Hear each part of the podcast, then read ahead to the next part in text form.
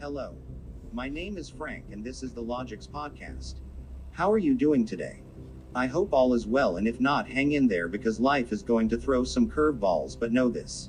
You are going to get through it.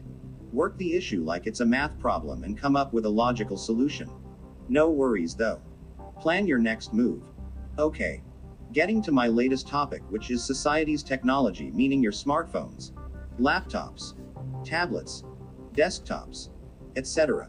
Thank you for listening to my podcast via AI technology, which is a huge help to me. For some reason, I have a hard time talking in front of people I don't know. This AI helps me to share my thoughts about the many issues I see going on today. See, if us humans use this technology for what it's intended for, we would be far more advanced. Because we are not looking at the big picture. We are failing to find solutions to our current problems. Because many of us can't problem solve, we are failing technology and Mother Earth. All we thinking about is money. Money. Money. As a black man, I'm telling you, technology, if used correctly, it can solve most, if not all, of our issues. Society seem to be stuck on looks. What I mean by that is, in technology, we have to have the latest 4K or high def cameras on our smartphones so we can take selfies. Then you have tons of useless games that a lab mouse can play and succeed. No real advancement in that area. And we are paying thousands of dollars for it. That's insane, isn't it? With all the call scammers. You would think they would have put a stop to it by now. We can build AI vehicles. Put a man on the moon. Build software programs, and you mean to tell me they can't stop scammers from calling your thousand dollar phone? It almost feels like, like the operating system and the app developers are in cahoots together. But I can't prove it. What do you think about the technical parts shortage? This is the reason why Microsoft and Sony haven't came out with more of their latest gaming systems which is the Xbox Series 10 and S for Sony. It's the PlayStation 5. So, for now majority of the gamers are stuck with old technology. In my opinion, this should be an eye-opener. America should be developing their own parts to prevent electronic parts shortages. I'm just saying. Stop relying on these foreign countries to make products for us because it's cheaper. Stop outsourcing jobs when you have able and willing Americans here to do the job. Technology is used, abused, and misunderstood.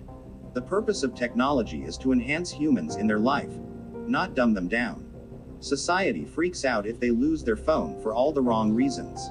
I don't call posting on Facebook, Instagram, TikTok, playing worthless games in emergency situation or need.